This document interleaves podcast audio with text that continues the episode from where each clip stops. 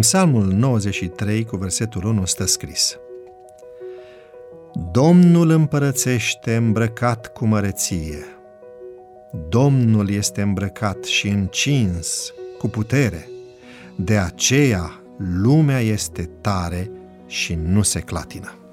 După un crud război civil și 40 de ani de dictatură, Spania se bucură astăzi de un sistem democratic de guvernare cu o monarhie constituțională restabilită. În monarhii, precum cea a Spaniei, regele domnește, dar nu guvernează. Acest rol revine puterii executive, adică președintelui guvernului, miniștrilor și instituțiilor. Deși legile promulgate de Parlament sunt semnate de rege, nu el este cel care ia deciziile, ci puterea legislativă, adică Parlamentul format din reprezentanții poporului. Monarhul este doar garantul respectării și aducerii la îndeplinire a Constituției și poate acționa atunci când cineva alterează ordinea constituțională.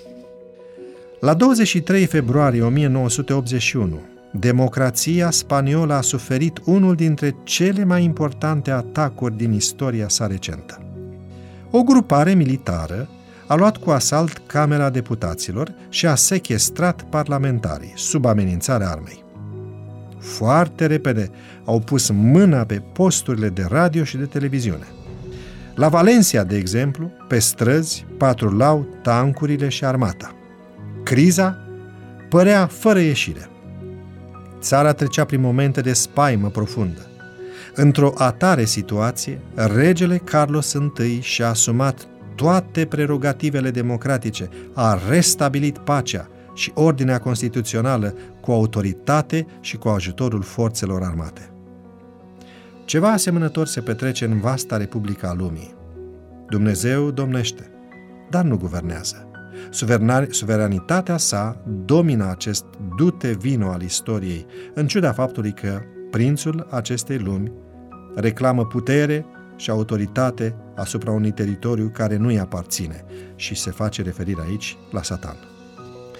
Dominația divină este mai puternică decât conducerea guvernelor dirijate de satana.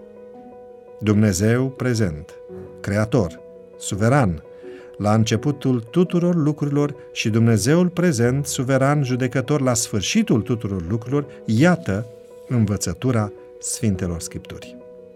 Satana a dorit să ia lumea cu asalt, la fel ca și viețile fiecăruia dintre locuitorii ei. Însă nimeni nu este obligat să trăiască în supunere față de acest nelegiuit. Alergați la regele regilor. Dați-i voie să-și asume toate prerogativele în viața voastră și așteptați ca El să restabilească pacea și ordinea în existența voastră umană. Dat fiind că astăzi satana deține o autoritate uzurpată, foarte curând această lume va fi din nou guvernată de adevăratul suveran. Și atunci va sosi timpul eliberării noastre mult așteptate. thank you